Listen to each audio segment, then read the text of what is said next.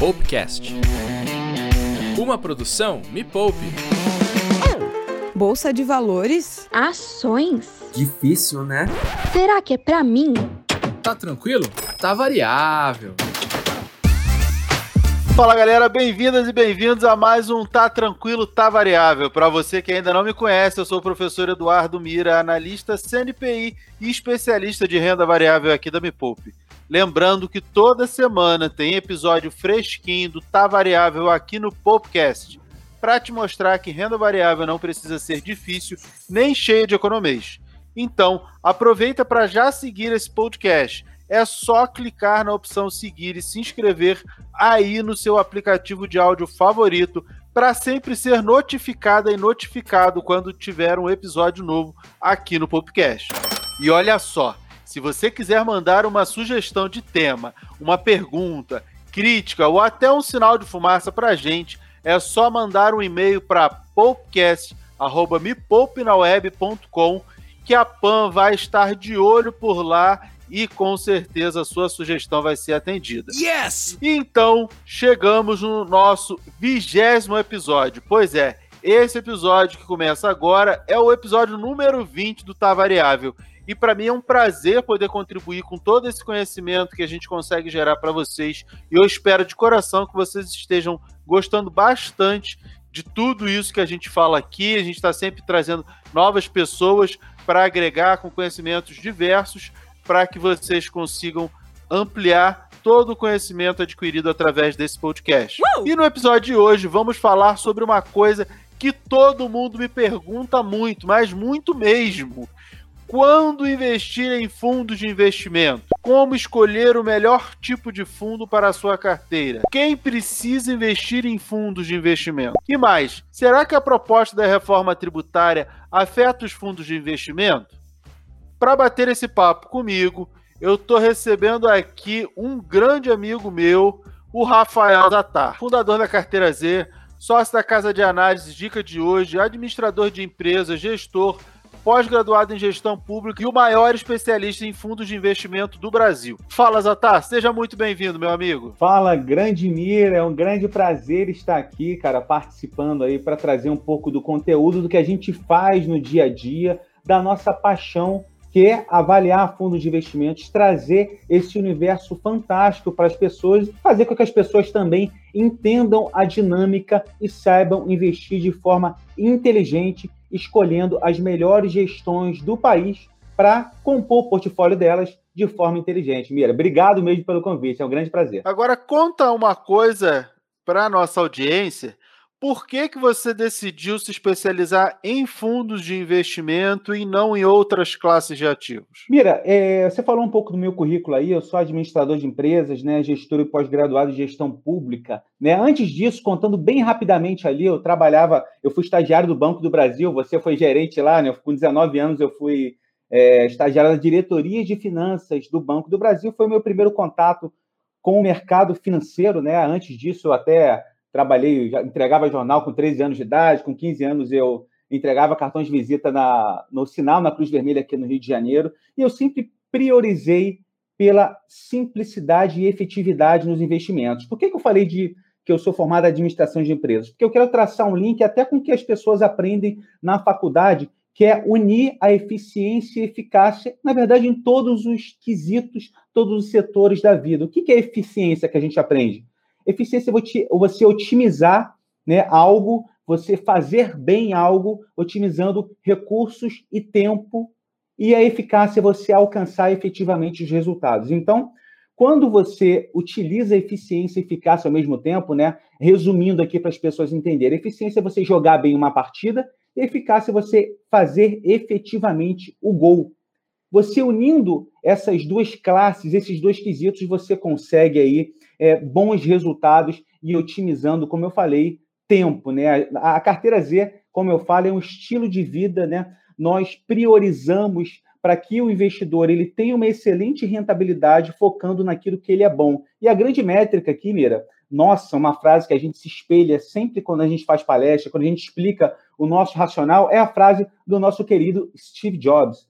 Concentre-se naquilo que você é bom e delegue todo o resto. Então, na nossa visão, se a pessoa gerar mais dinheiro, focar naquilo que ela tem o dom, com certeza ela vai agregar valor a mais pessoas, conseguir gerar mais dinheiro e, em contrapartida, ela delega de forma inteligente, obviamente, a bons gestores, a pessoas que sabem fazer aquilo, né? Aquelas são destinadas, o dom delas que elas fazem bem. Então, essa união, na nossa visão, faz com que tudo ocorra de forma efetiva, né? Eu costumo falar que a carteira Z é um estilo de vida, assim como a, a, tem a maçãzinha lá da, da Apple, né? O Z é como se fosse um estilo de vida realmente para que as pessoas possam, de fato, focar no dom, na capacidade produtiva dela, gerar muito dinheiro, gerar muito valor e delegar pelo menos uma parte do patrimônio para boas gestões. Então, queria agradecer mais uma vez. É isso aí, Mira. É, dizem as más línguas que você se especializou em fundos de investimento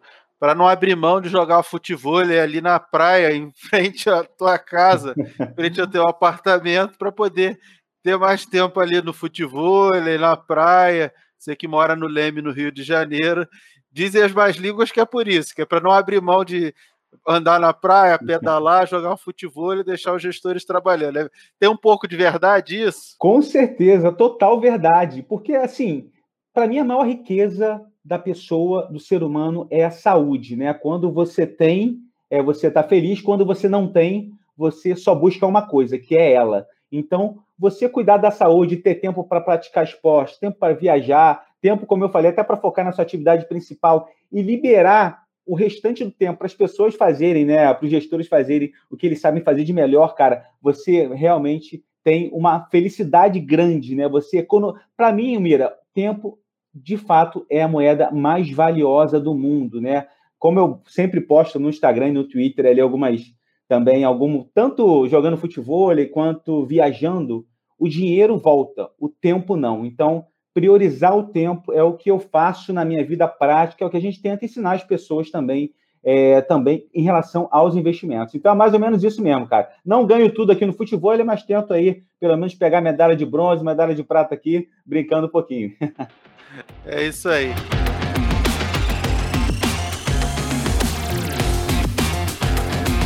Já tá, pra gente começar nosso papo de um jeito mais descontraído, a gente tem um quadro aqui que se chama Perguntas Chatas para serem respondidas rapidamente.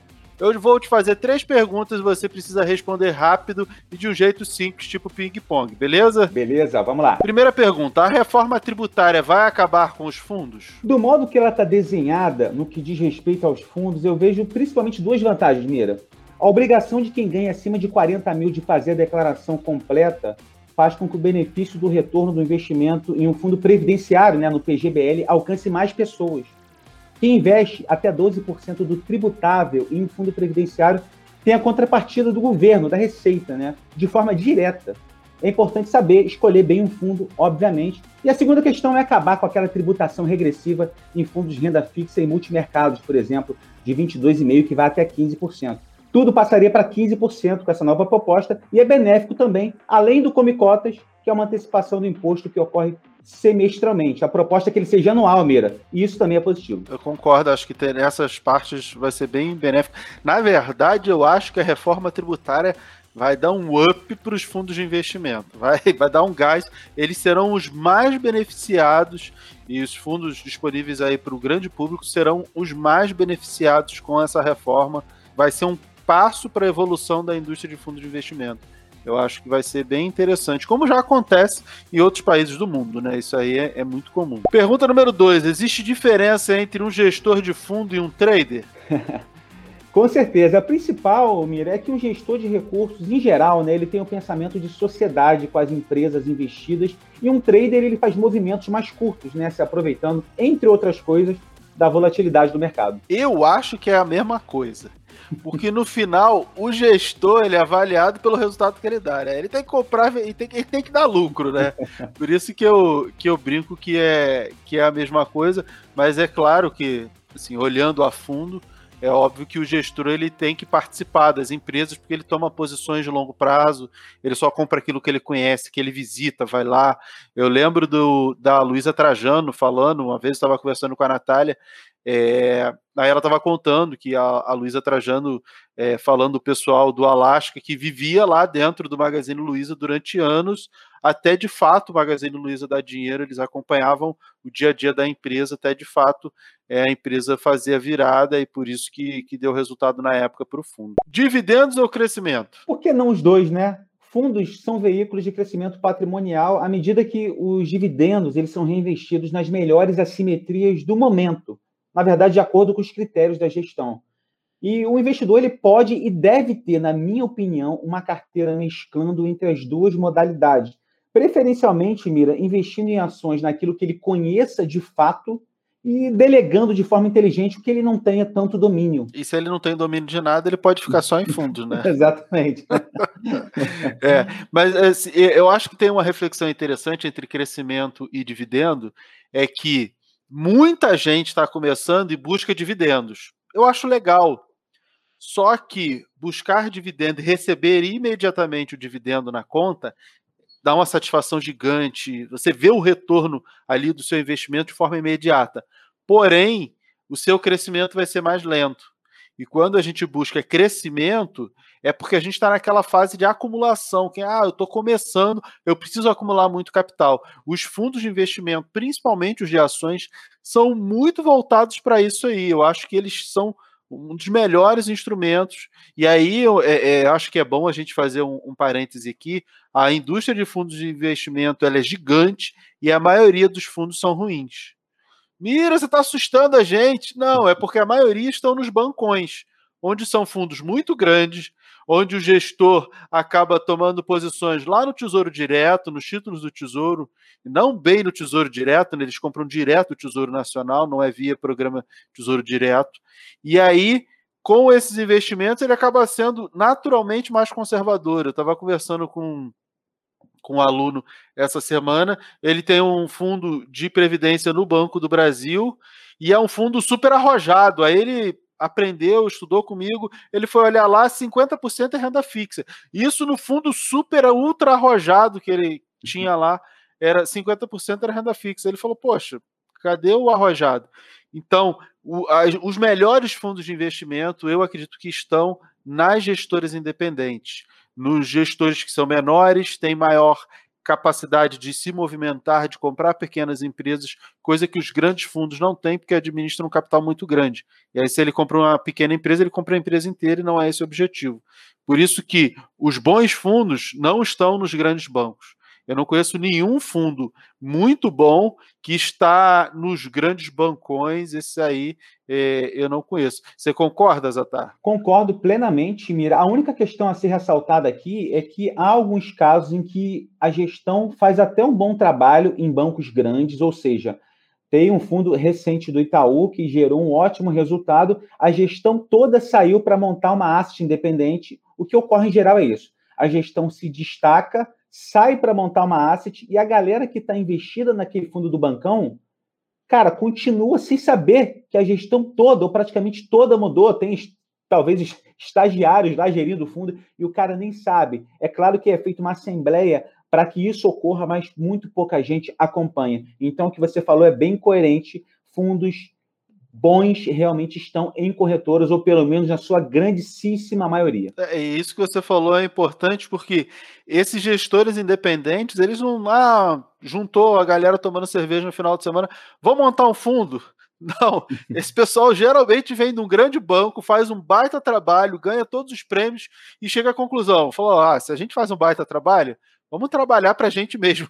E aí eles saem dos grandes bancos e montam as gestoras e continuam dando bons resultados. Eles não surgem assim do nada. É uma galera que já está no mercado há décadas e aí decide caminhar com as próprias pernas, mas já tendo passado por grandes gestoras.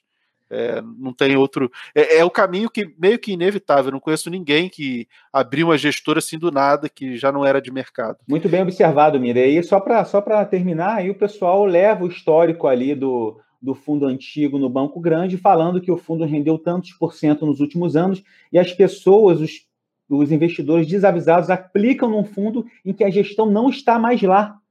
E as pessoas não sabem. Então, ah, o fundo rendeu 500% nos últimos 10 anos, invista conosco. Só que quem gerou aquele retorno de 500% foi a gestão que já saiu. Você pensa que o bancão, o Sid Nelson, fala para as pessoas, para os investidores? De maneira alguma. Isso é perigoso, danoso, e as pessoas precisam ficar de olho. É, o Sid Nelson nem sabe. Eu fui Sid Nelson. Ele nem, nem sabe. sabe dessas coisas. Gerente de banco não entende de investimento. Eu sei porque eu já fui gerente de banco. E o gerente de banco, hoje, quando me liga, eu sou cliente personalité e coisa Ninguém entende investimento. Eu sei disso porque eu sou especialista em investimento, analista CNPI, a galera não entende. É a hora de investir em fundo de investimento? Essa é a hora? Com certeza, Mira. O fundo de investimento ele cabe na carteira de qualquer investidor em maior ou menor grau, mesmo que a pessoa seja um investidor iniciante, um investidor intermediário ou investidor profissional, porque as pessoas ninguém tem capacidade de cobrir Brasil, Europa, Ásia, América Latina, tem investimentos em toda parte do mundo, cobrir todos os setores do Brasil. Então, com certeza, é hora de investir de forma inteligente, sabendo sempre o risco que está correndo e coordenando uma carteira inteligente com fundos diversos, mesmo que seja uma carteira talvez pequena de fundos, que seja descorrelacionada entre si, com aptidões diferentes em distintas gestões. Muito bem. E para quem não ouviu falar ou de repente não lembra sobre fundos de investimento, fundo de investimento ele é como se fosse um condomínio, todo mundo junto ali dentro, participando dos mesmos objetivos, todo mundo bota dinheiro para ter os mesmos objetivos e os mesmos resultados. Tem gente que quer ser num condomínio de frente para o mar, tem gente que quer ser num condomínio na serra, tem gente que quer ser um condomínio na neve, sei lá, cada um tem um objetivo, cada condomínio tem o seu objetivo. O que não dá é para você estar num condomínio na serra querendo estar de frente para o mar, né? E geralmente é aí que dá problema. Você tem uma coisa querendo ter outra. Mas eu já fiz um episódio aqui nesse podcast para explicar tintim por tintim de cada tipo de fundo existente. Se você ainda não ouviu, pega o link aqui na descrição. Hoje a gente não vai só falar sobre os tipos de fundo, a gente vai contar para você que está nos ouvindo qual a importância dos fundos na sua carteira e como você pode escolher o melhor tipo de fundo para você. Mas, Atá, para a gente começar, Faz um resuminho bem rápido dos principais tipos de fundo para a galera, por favor. Excelente, Mira. É interessante falar sobre os principais tipos para as pessoas saberem onde estão pisando e o que esperar de determinada gestão. Quando a gente fala dos principais, principais classes de fundos, nós temos os fundos de renda fixa, né, que investem em títulos públicos, títulos privados, basicamente obtêm uma rentabilidade aí, ou procuram obter uma rentabilidade superior, obviamente, ao Tesouro Selic em si. Temos os fundos multimercados, como o próprio nome diz, eles atuam ou devem atuar, principalmente em muitos mercados aí. Eles têm equipes que trabalham, por exemplo, com arbitragem, trabalham com é, nos, investindo no exterior. Os fundos de são bem interessantes porque eles são bem flexíveis. O gestor pode virar a mão caso, por exemplo, eleições no Brasil, a gestão pode investir no exterior visando aí é, uma simetria melhor. Então, ele mostra mais a desenvoltura de uma gestão justamente pela abrangência nos mercados em que ele atua.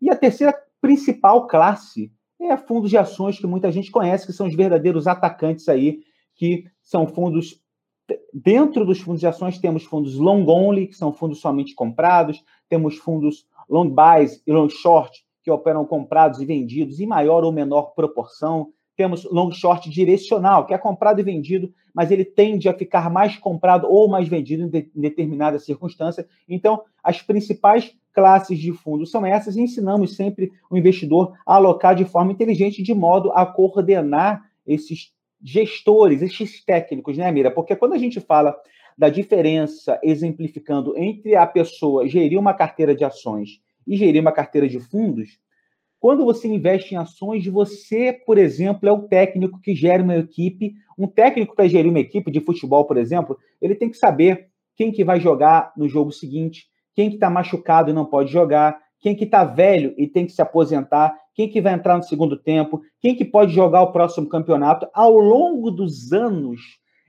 tem de ser feita uma gestão ativa e isso demanda, obviamente, um tempo considerável.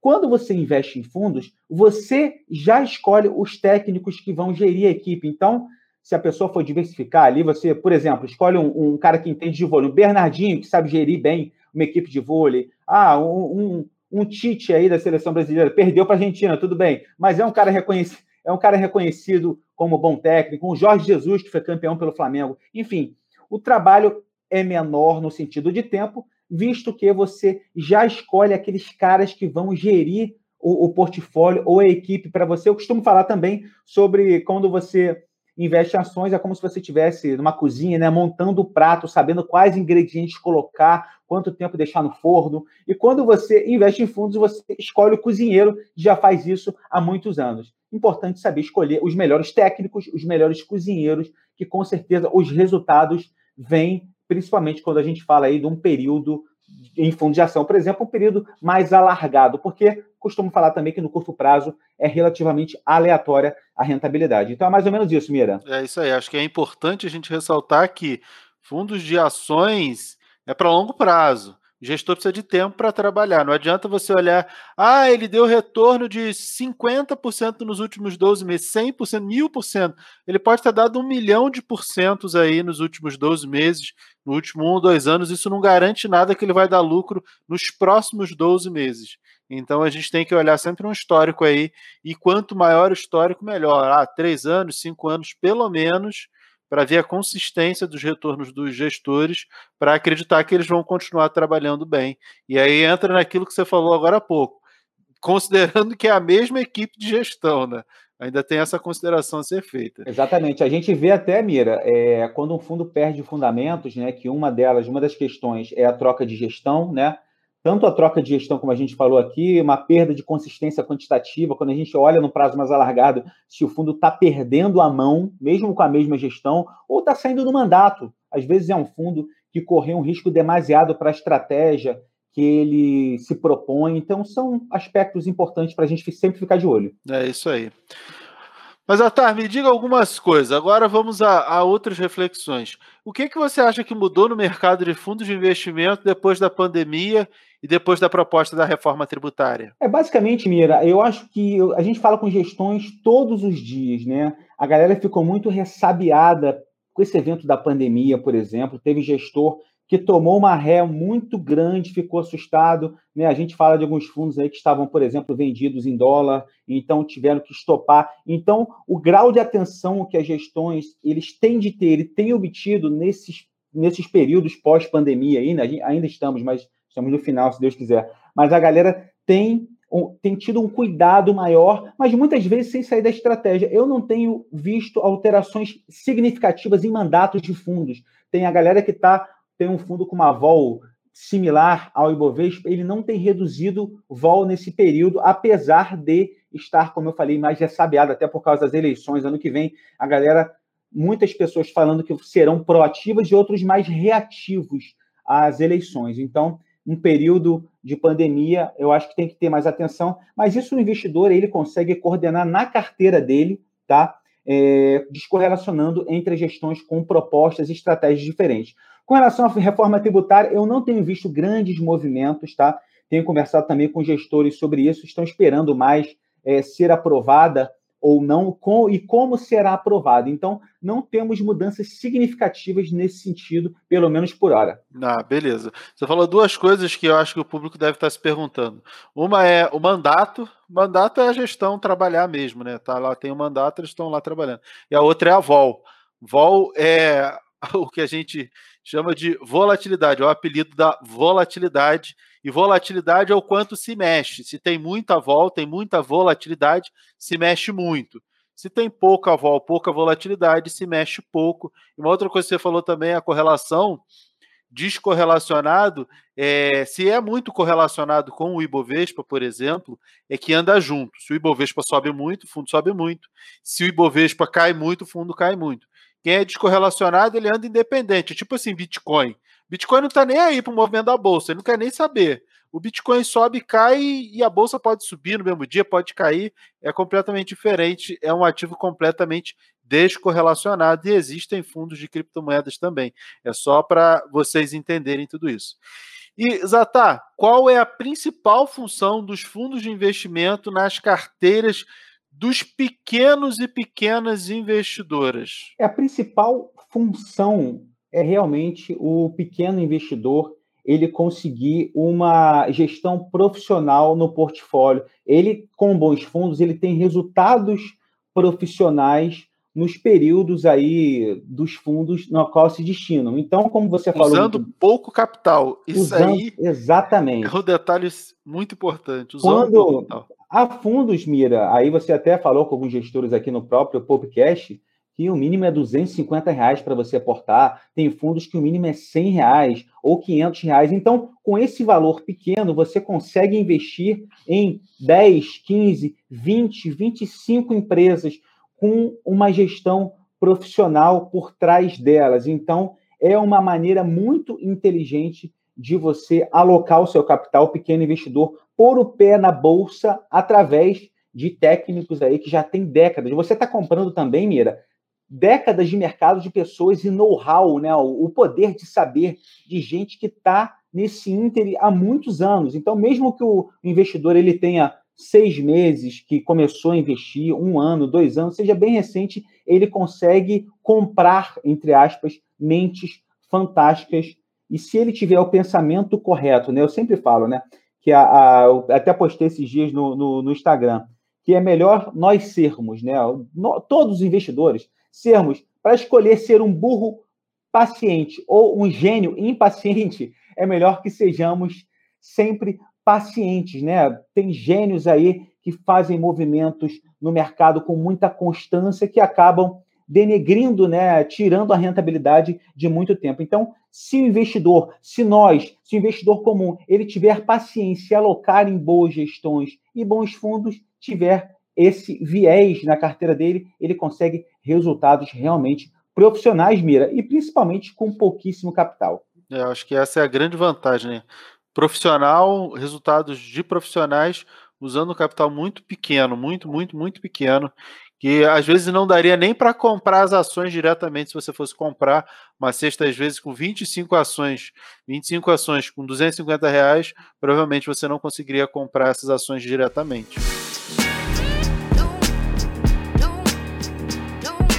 E beleza, fundo de investimento é maravilhoso, você adora, mas quais as desvantagens de investir em fundo de investimento? Deve ter alguma pegadinha aí, deve ter alguma coisa que não é tão legal. O que, que você acha que pode ser uma desvantagem? Muito bem colocado e uma excelente pergunta, Mira, porque muitas pessoas falam das desvantagens, que são as taxas, né? Não tem segredo quando você investe em fundo, você incorre em taxa de administração e taxa de performance. Porém, uma coisa que as pessoas devem observar é que quando o fundo divulga essas taxas, sempre divulga a rentabilidade, sempre são líquidas das taxas. Então, eu diria que uma desvantagem, principalmente para o investidor que não tem muito conhecimento, escolhe fundo de bancão ou escolhe fundo até de corretora, mas no Uni do Unité, são as taxas. Porque ele vai ficar preocupado, ele não tem conhecimento do que ele está investindo, então é, ele vai ficar incomodado com isso ao longo dos anos de investidor. Essa sim pode ser uma desvantagem, mas em contrapartida, quando você escolhe bons fundos, boas gestões, se a gente for falar de um fundo referência na indústria de ações, um fundo de ações, o Dínamo, Colgar, FIA, um fundo que existe desde o século passado.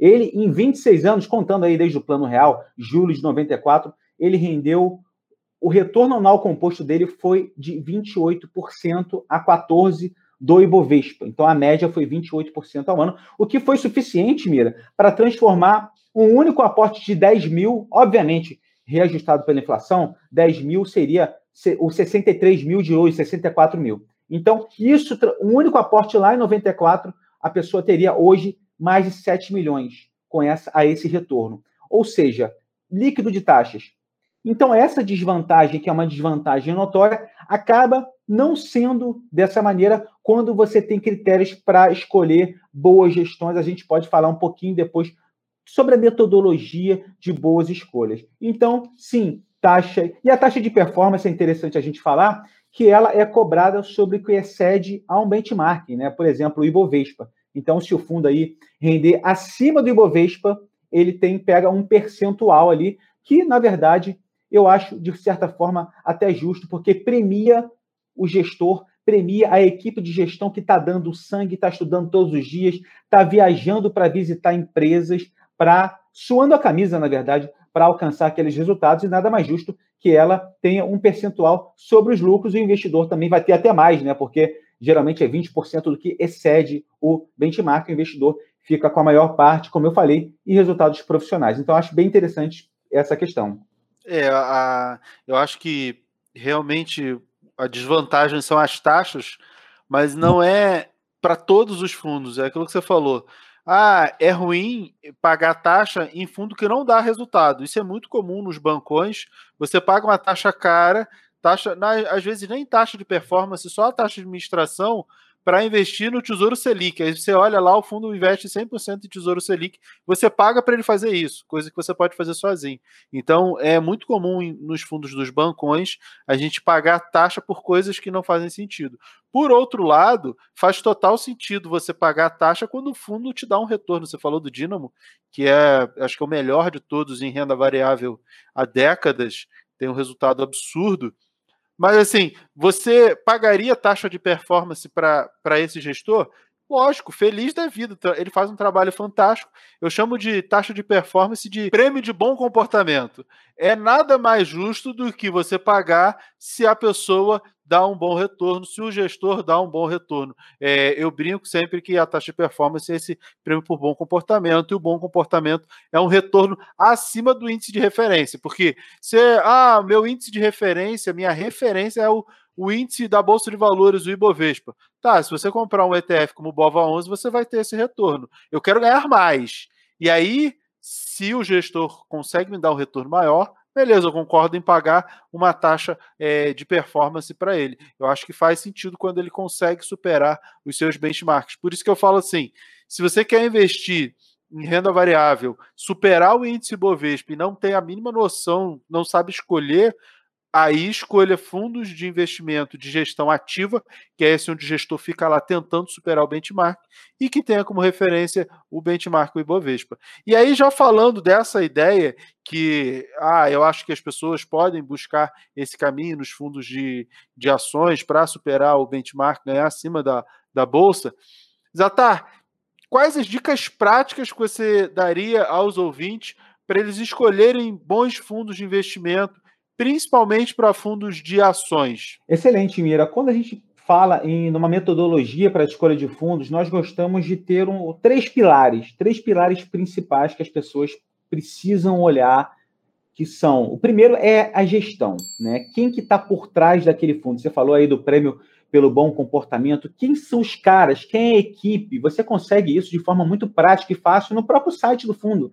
Tem as cartas da gestão, você vai saber quem é a equipe, quem é o gestor. Com a carta da gestão, você consegue ver o pensamento dessa gestão. Então, o primeiro tópico é você saber quem é o técnico daquela equipe, quem é o cozinheiro daquela cozinha. Então, isso é importante que nós saibamos e nos identifiquemos com essa gestão. O segundo tópico é a estratégia. Não menos importante, nós precisamos saber o que esperar daquele fundo. Você comentou sobre fundos de ação. Há fundos de ações, por exemplo, que não têm a estratégia de se proteger em crises. São piores? São melhores? Não. Só tem aquela estratégia. Tem um fundo que a gente fala na carteira Z já há algum tempo, que ele, ele existe há 14 anos, desde 2007. Então, se a gente for pegar o retorno ali de 2007 a 2008, a bolsa caiu 40, ele caiu 50.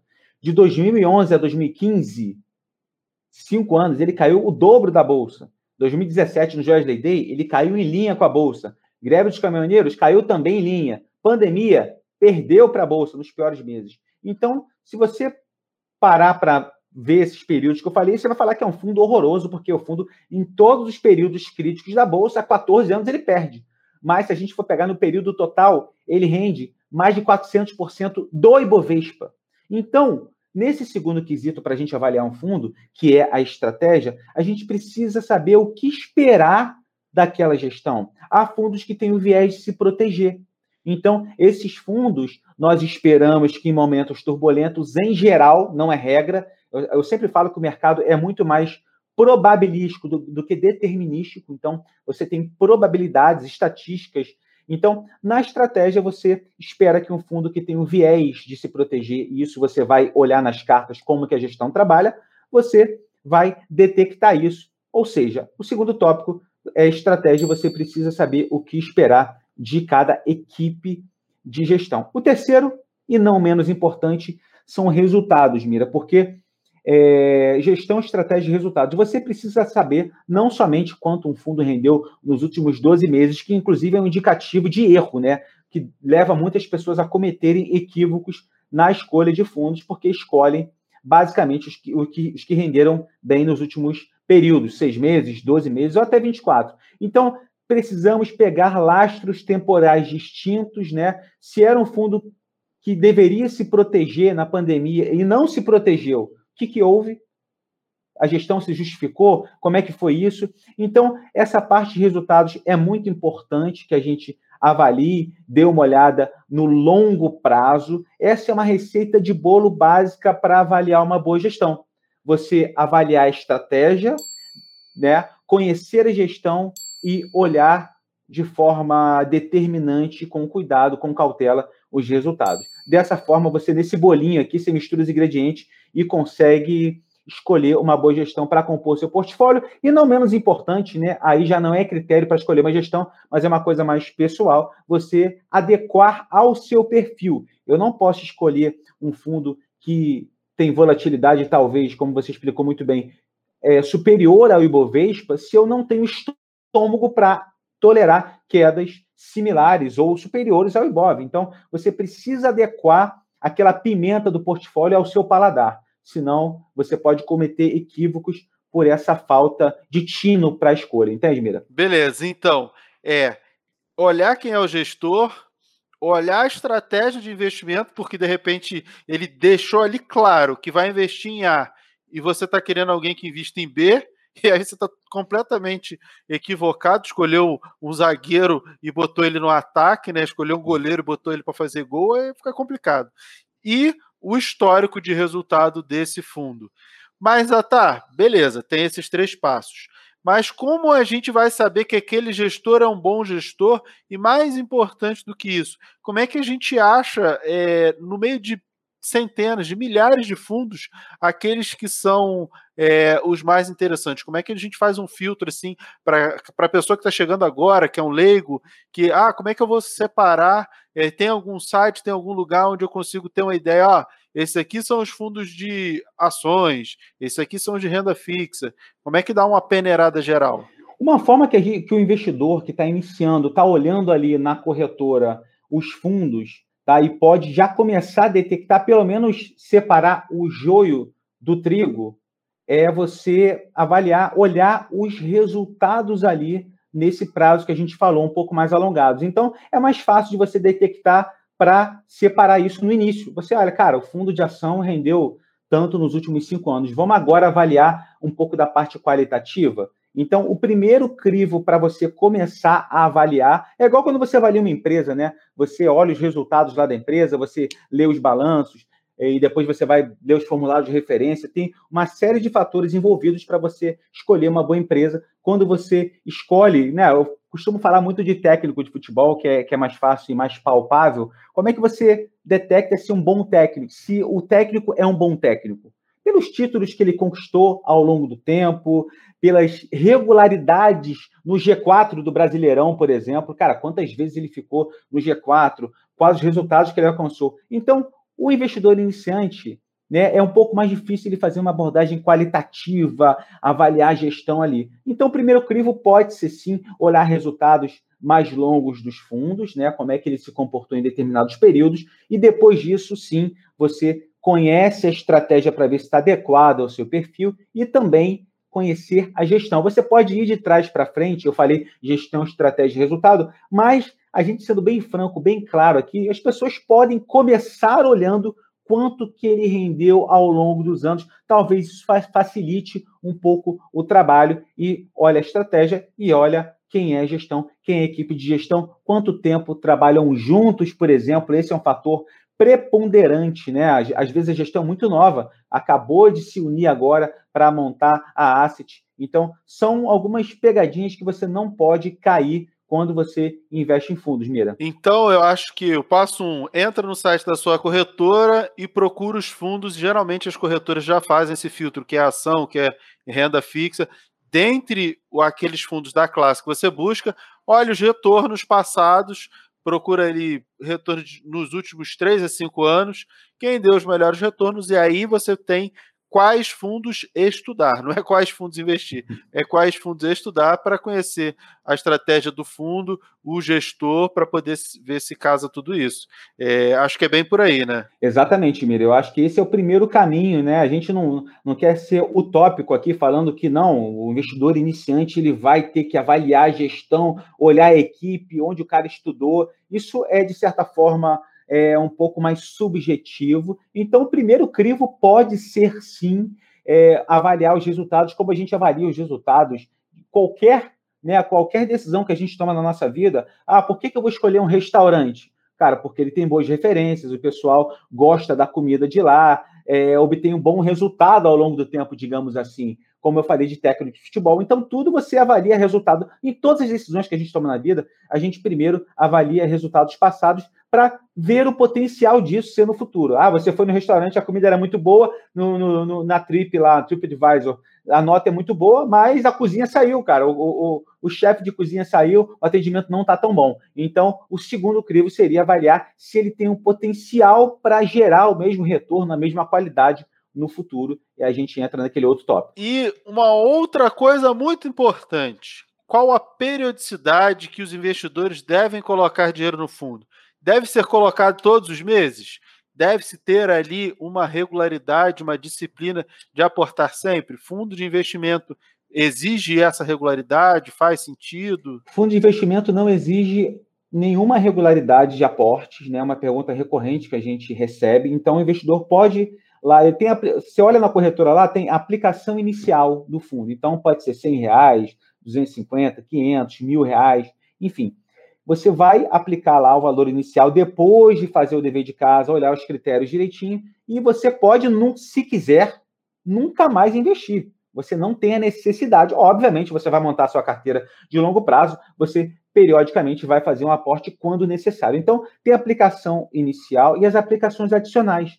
Tem fundos, por exemplo, que o valor inicial é de 500 reais, as aplicações adicionais são de 100 reais. Então, você pode aplicar 500 reais agora em, julho, agosto, e aplicar 100 reais ano que vem. O importante que a gente sempre fala é para a pessoa montar uma alocação de ativos no portfólio dela, a gente ensina isso, porque ela vai ter um percentual destinado para cada classe. Um exemplo, ah, eu quero 10% da minha carteira em fundos de ações. Então, se a pessoa tem 10 mil reais ali, ela colocou em, sei lá, em três fundos ali, mil reais ela colocou em três fundos. Aconselhamos que ela siga essa alocação estratégica dela ao longo do tempo. Então, ela tem mil reais. Se houve uma crise, algum evento em que os fundos desceram, né, caiu para 800 reais ali no, no valor dela, ela completa com os 200 faltantes.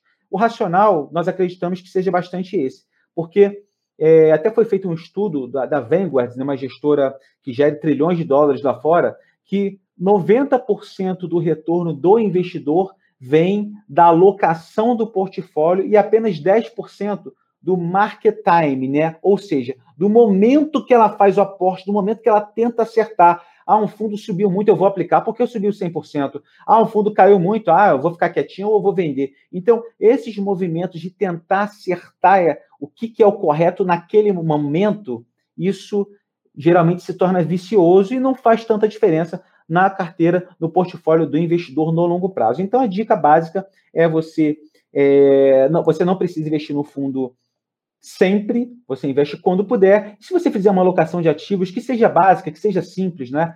Como eu falei, 10% em fundos de ações. Quando esse percentual reduzir, você completa com aportes restantes. Dessa forma, você sempre vai estar comprando barato as suas cotas de fundos. Então, é uma, uma receitazinha interessante. É, isso que você falou é importante, que realmente as pessoas ficam pensando na obrigatoriedade, mas eu acho que as pessoas devem ter a obrigatoriedade de investir como disciplina, como ferramenta de disciplina, porque é isso que você falou nesse estudo da Vanguard. é mais importante você ser disciplinado e investir todos os meses. Se sobrou dinheiro duas vezes no mês, fez uma renda extra, sobrou, bota lá dinheiro duas vezes no mês, três vezes no mês, quantas vezes você puder e quiser, porque isso vai ser mais importante do que qualquer coisa, porque nos momentos de alta, de repente você paga um pouco mais caro, mas no momento de baixa você vai pagar barato, e no final das contas você vai fazer ali uma média, né? Comprou caro, barato, barato, caro, às vezes muito barato, às vezes muito caro, mas o mais importante é todos os meses, e se puder todas as semanas, de 15 em 15 dias, ou pelo menos todos os meses aportar. Isso vai ser o mais importante para o investidor. Eu acho que a maior proteção para o investidor principalmente para o investidor de renda variável, é pensa no longo prazo e aporta todos os meses. Só isso aí já vai ser responsável pela maioria dos resultados e você já vai ser melhor do que a maioria dos investidores da Bolsa de Valores. E são coisas simples que todo mundo consegue fazer. Agora, Zatar, nós temos o nosso Ações Trágicas. Esse é o momento do programa onde eu trago algum acontecimento cômico ou trágico envolvendo investimentos em renda variável, bolsa de valores e mostro que os mipolpeiros e as mipolpeiras podem aprender com aquela cagada de outra pessoa. E é claro que o Ações Trágicas de hoje é com você, Zatar. Então me diz qual foi a sua maior cagada que você já cometeu nessa jornada dos fundos de investimento ou a maior tragédia que você já viu no mercado, mesmo que cometida por outra pessoa? Mira, nesse quadro eu não tinha como não citar o meu cunhado, cara. Eu venho postando os movimentos dele no Twitter, no Instagram. Ele é fã de poupança e de comprar terreno. E ele também seguia muito pelas dicas do Sid Nelson, né? De Mas repente... esse cunhado existe ou ele é fictício? existe, existe. Sério? Brasília, inclusive, por acaso, hoje, não sei se dá para falar, mas 13 de julho eu vou encontrar com ele à noite, ele vem aqui em casa aqui. Então eu vou ter que eu pagar. Eu jurava que era fictício, que era um ser de ficção que você usava para quem dera que fosse, Mira. Então, quando ele se aventura em comprar alguma coisa, aquilo cai. É impressionante. Ele já conseguiu derrubar a Vale. Ele comprou quando ela bateu a máxima recentemente, vendeu na queda. Ele comprou Bitcoin recentemente, cara, depois da forte alta. E todos viram o que, que ele fez com a moeda digital, né? Nem o Elon Musk tem tanto poder quanto ele. E até no jogo do Brasil com a Argentina, agora na final da Copa América, pasmem, Assim que ele começou a ver o jogo, o Brasil tomou o gol e perdeu a Copa. Cara, ele, é o indicador mais confiável do mercado. Ele já foi reconhecido até internacionalmente por grandes players mundiais. Essa, essa parte do final eu tô brincando, mas realmente é um cara que é bastante, é, cara, é bastante pé frio. Quando ele, é, quando ele vai entrar na bolsa, Mira, até posso passar uma informação privilegiada aí para você, me fala aí, porque é só mandar as pessoas venderem, porque vai cair com certeza. Ele entra, é sinal de queda, né? Quando ele tá confiante. Mas é, isso aí reflete um pouco o um, um, um comportamento de manada que a gente vê muito, que as pessoas compram quando a coisa já tá no auge. Ninguém quer comprar quando tá em promoção. Eu brinco assim. Quando você vai no shopping, você já, já tinha planejado a compra de um sapato, por exemplo. Aí você vai lá, o shopping anuncia uma promoção. Você vai no shopping ver que aquele sapato está pela metade do preço. Você chora de desespero porque o preço do sapato caiu, ou você fica logo animado, animado, pô, vou comprar porque tá barato. Todo mundo vai ficar animado e comprar porque tá barato. Na bolsa de valores é o único lugar em que as pessoas ficam chateadas quando o preço de uma coisa boa cai. E aí fica todo mundo desesperado, ah, caiu, tá em promoção, todo mundo fica chateado com promoção na bolsa de valores. O comportamento do teu cunhado é justamente esse. Quando sobe muito, aí é que eu quero comprar. Quando tá muito caro é que as pessoas querem comprar. Quando tá barato, ninguém se anima de comprar, ninguém quer aproveitar as promoções. Esse comportamento de manada é muito, muito comum. E uma questão que a gente pode falar em fundos, que é bem interessante das pessoas saberem, até para se imbuir de um espírito contrário ao que eu vou falar aqui, é, o fundo mais famoso de todos os tempos, ou pelo menos quase o mais famoso do Peter Lynch, né? Que inclusive tem o jeito Peter Lynch de investir, que é um excelente livro, uma dica para as pessoas aí lerem, que ele geriu isso, ó, o Mira tentando achar o livro ali, ó. Entre 1977 e 1990, Mira já leu esse livro umas 15 vezes, né? Já está escrevendo o jeito, o jeito Mira de investir. A gente está esperando esse livro aqui, né? Então, Mira, É, entre 1977 e 1990, em 13 anos, o fundo que ele geria rendeu, na média, 29% ao ano. Isso é uma máquina. Eu acabei de falar aqui que o Dínamo rendeu 28% ao ano e transformou 10 mil em 7 milhões. É só o pessoal botar na calculadora os juros compostos aí, que vão ver que em 26, 27 anos, e até no site do próprio Dínamo. Então, Mira, o fundo rendeu 29% ao ano em 13 anos e, pasmem, mais pessoas perderam dinheiro no fundo do que ganharam. Para vocês é, ficarem mais espantados ainda, quem mais ganhou dinheiro no fundo, fizeram um estudo, isso é verídico, tá? Foram as, eles botaram o cadastro das pessoas lá que tiveram maiores rentabilidades e por incrível que pareça, foram os falecidos e as pessoas que esqueceram a senha. Uau! Ou seja, aquelas pessoas que não tiveram aquele ímpeto de comprar quando a cota estava muito alta e nem vender quando ela estava baixa. Simplesmente foram pacientes, né? Os falecidos e as pessoas que, nesse caso, felizmente esqueceram a senha. Oh. Então, é muito danoso para o investidor fazer esses movimentos que acabam. Você mesmo numa Ferrari, você está numa Ferrari ali, num veículo que pode te levar muito longe, e a 200 km por hora, mas você não sabe acelerar, não sabe virar o volante, não sabe se aproveitar daquilo. Então, quando você está investindo numa boa empresa, numa boa ação, numa boa gestão, prioritariamente você precisa de paciência. Eu acredito que 90% de tudo que você precisa no mercado é paciência, tá? O resto aí, boas análises, fazer o dever de casa. Mas paciência é importante, tanto que nesse fundo, um dos maiores de todos os tempos, mais pessoas perderam dinheiro. E hoje a gente vê isso ainda na bolsa. O fundo sobe bastante, ele deu aquela porrada para cima, as pessoas investem. O fundo cai um mês, dois meses, três meses, as pessoas têm aquele ímpeto de vender no desespero. E isso que a gente tenta trabalhar na cabeça das pessoas para que elas tenham o pensamento correto e ganhem dinheiro de fato. É legal a gente falar de tudo isso, porque acho que paciência e botar o dinheiro todos os meses lá e esquecer daqui, só olhar daqui a 10 anos é, é a melhor estratégia. Mas, é, Zata, a gente falou de um monte de coisa, a gente está se aproximando para o final, mas eu queria que você desse pelo menos uma indicação, um fundo que assim que vale muito a pena as pessoas que estão pensando em crescimento. Ó, um fundo que deve crescer aí nos próximos 10 anos, então é para longo prazo, não é para. Ele pode cair nos próximos meses e anos e beleza, mas é pensando em retorno de longo prazo. Uma dica para o pessoal: qual você acha que, que pode ter um bom retorno? Mira, um fundo que a gente gosta bastante que a gente já avalia, já recomenda desde 2017, lá no comecinho da carteira Z. Nós fizemos esse checklist de todos os indicadores para e o fundo passou, tá? Tanto no indicador quantitativo quanto no qualitativo, gestão.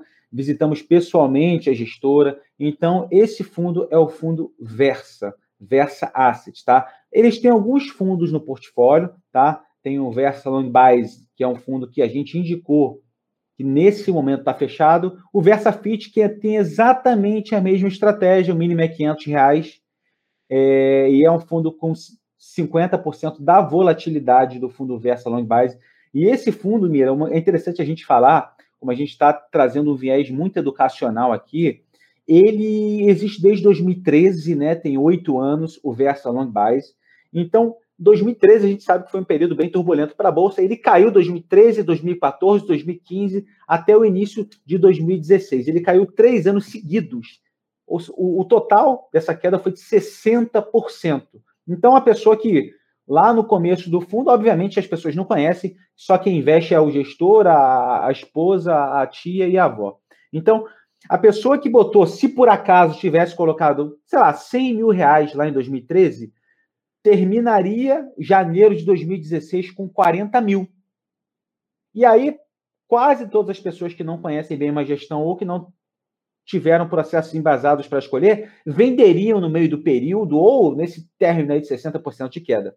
Quem aguentou firme na montanha russa, tomou essa porrada em três anos de 60%, hoje, desses 100 mil que viraram 40, tem 1 milhão e 900 mil o fundo rendeu 1.900%, né, contando com 100 mil inicial ali, mais, mas o fundo rendeu 1.900% mesmo levando em conta essa queda é, estratosférica de 60% em três anos. Não por isso que a gente recomendou, até porque em 2017, na nossa recomendação, não tinha esse retorno todo. Quem pegou do início de 2017 até agora, nesse, nesse pouco tempo aí, tem em torno de 700% de retorno. É um fundo que tem a proposta de correr maiores riscos para tentar maiores retornos. Então, eu já falei, as, as pessoas têm que entrar num fundo desse porte, desse nível, bem preparadas para quedas de, cara, um, dois, três anos, com certeza. Obviamente, quando você pega em períodos mais largos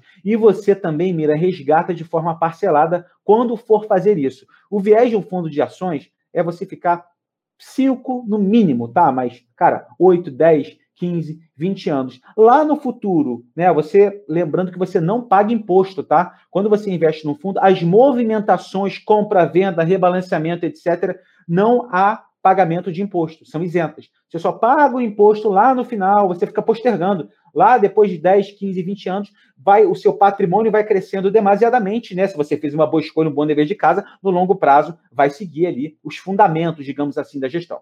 Então, em 15, 20 anos você tem um retorno bom, ótimo, e você resgata e paga 15% apenas sobre o lucro. Ao longo desse tempo, você não paga nada, a gestão não paga nada. E a melhor forma de resgatar, para a gente terminar essa parte, é você resgatar de forma parcelada. Como eu falei, do, botando no caso aqui do Dínamo, é, a pessoa hoje teria, eu falei, né? Botou 10 mil, hoje tem 7 milhões. Se a pessoa, ao invés de resgatar de uma vez, como você fez do Alasca, o, o, o dinheiro todo, ela, se o fundo cai 30% no pior mês do, do século, ela tem uma ré grande, ela tem um prejuízo grande, não é determinante para estragar toda a rentabilidade, né? Mas se ela resgata de forma parcelada, ah, ela tem 7 milhões lá, que seja 70 mil, que seja 700 mil, que seja 7 mil, independente do valor. Se ela resgata de forma parcelada, ela minimiza esses riscos de curto prazo de ter uma rentabilidade negativa em determinado mês. Então, acreditamos piamente que no longo prazo a bolsa é para cima, os bons fundos de ações são para cima. Então, na média desses resgates que ela vai fazendo ao longo do tempo, com certeza é, esse retorno também será positivo. Então, é uma dica que a gente fala para as pessoas. Então, mira, o fundo que a gente gosta bastante já indicou, VersaFit, mínimo 500 reais. O fundo foca bastante nesse momento em empresas de varejo acredita, ele também pega empresas em reestruturação, faz um trabalho muito ativo junto à governança das empresas, a gente acompanha inclusive isso. E também tem uma diversificação no portfólio até com empresas com receita em dólar. Então isso traz um grau, essa diversificação que ele faz traz um grau de proteção para a gestão, mas sempre lembrando e ratificando que é um fundo com alta volatilidade, as pessoas precisam se preparar se quiserem investir em um produto de tal natureza. É, o, o Luiz lá da Versa faz um trabalho bem bacana. Eu vi um, uma entrevista dele no evento que você fez com, com o Daniel Nig lá no Dica de hoje. E aí eu achei muito interessante ele apostando em GM lá nos Estados Unidos para motores elétricos. Ele não estava apostando em Tesla e apostando em GM para carros elétricos, para fabricação de carros elétricos, num racional muito interessante. Então é um fundo que tem uma exposição bem diversificada. É, isso que você falou do varejo. É, corrobora um pouco do que eu tenho falado é, recentemente, que o varejo deve se beneficiar com a evolução da vacinação é, e redução da pandemia. Eu acho que o Luiz deve acreditar nisso também. É, e aí está surfando. Para quem vê como possibilidade, quem entende os riscos e os benefícios desse tipo de investimento, o Versa, o Versa Fit né, é, é, uma, é uma opção interessante. Zatar, você falou aí que está nas redes sociais, mas como é que o pessoal faz para te achar, para te encontrar, para te seguir? Obrigado, Mira. Nas redes sociais a gente está no Instagram, que é o arroba carteira Z. Lá a gente posta bastante conteúdo sobre fundos, algumas dicas, algumas coisas bem humoradas aí, porque quem investe em fundos tem tempo para ser bem humorado também e fazer algumas piadinhas, não tem problema nenhum. Falamos de viagens também, algumas coisas bem interessantes, mas focando para que as pessoas entendam o racional de se investir em fundos de investimentos. Tem o Twitter também, que é @zatarrafael, e no YouTube, Mira, é bem legal também que a gente coloca, além de conteúdo sobre fundos, lives com gestores. Você também já fez uma live lá que ficou bem legal, a gente botou do Instagram para lá. Então o YouTube é também Carteira Z. Então, ficamos felizes aí se o pessoal puder acompanhar o nosso trabalho. Qualquer dúvida, a gente está sempre prontos a tirar as dúvidas das pessoas com relação a fundos, com relação a, a, a até ações que os fundos têm em portfólio também, Mira. Bacana. Dizem as mais línguas que você está ali nos 10 mais da FinTwitch, né? Dizem que entre os 10 mais influentes do Twitter de finanças, você faz parte desse grupo seleto, né? É, eu tenho aparecido lá também, né? Tanto pelo conteúdo em fundos, pelo humor e também por expor o meu cunhado de vez em quando aí, perdendo bastante dinheiro. Então a gente fica feliz aí por ele ser considerado indicador, mas ficamos muito muito gratos aí com o reconhecimento, né? É isso aí. Zata, cara, obrigado de coração por você ter participado desse podcast. Vamos fazer outros é, esse é um conteúdo muito abrangente que acho que tem muito para agregar. Obrigado de coração por ter participado. É, vamos marcar outras vezes. Grande abraço, meu amigo. Obrigado, Miriam. Eu que agradeço aí. Foi um papo muito interessante. Estamos à disposição sempre. Um abraço. É isso aí, galera. Obrigado pela sua paciência e pela sua audiência. Eu espero vocês no próximo podcast. Tchau, tchau.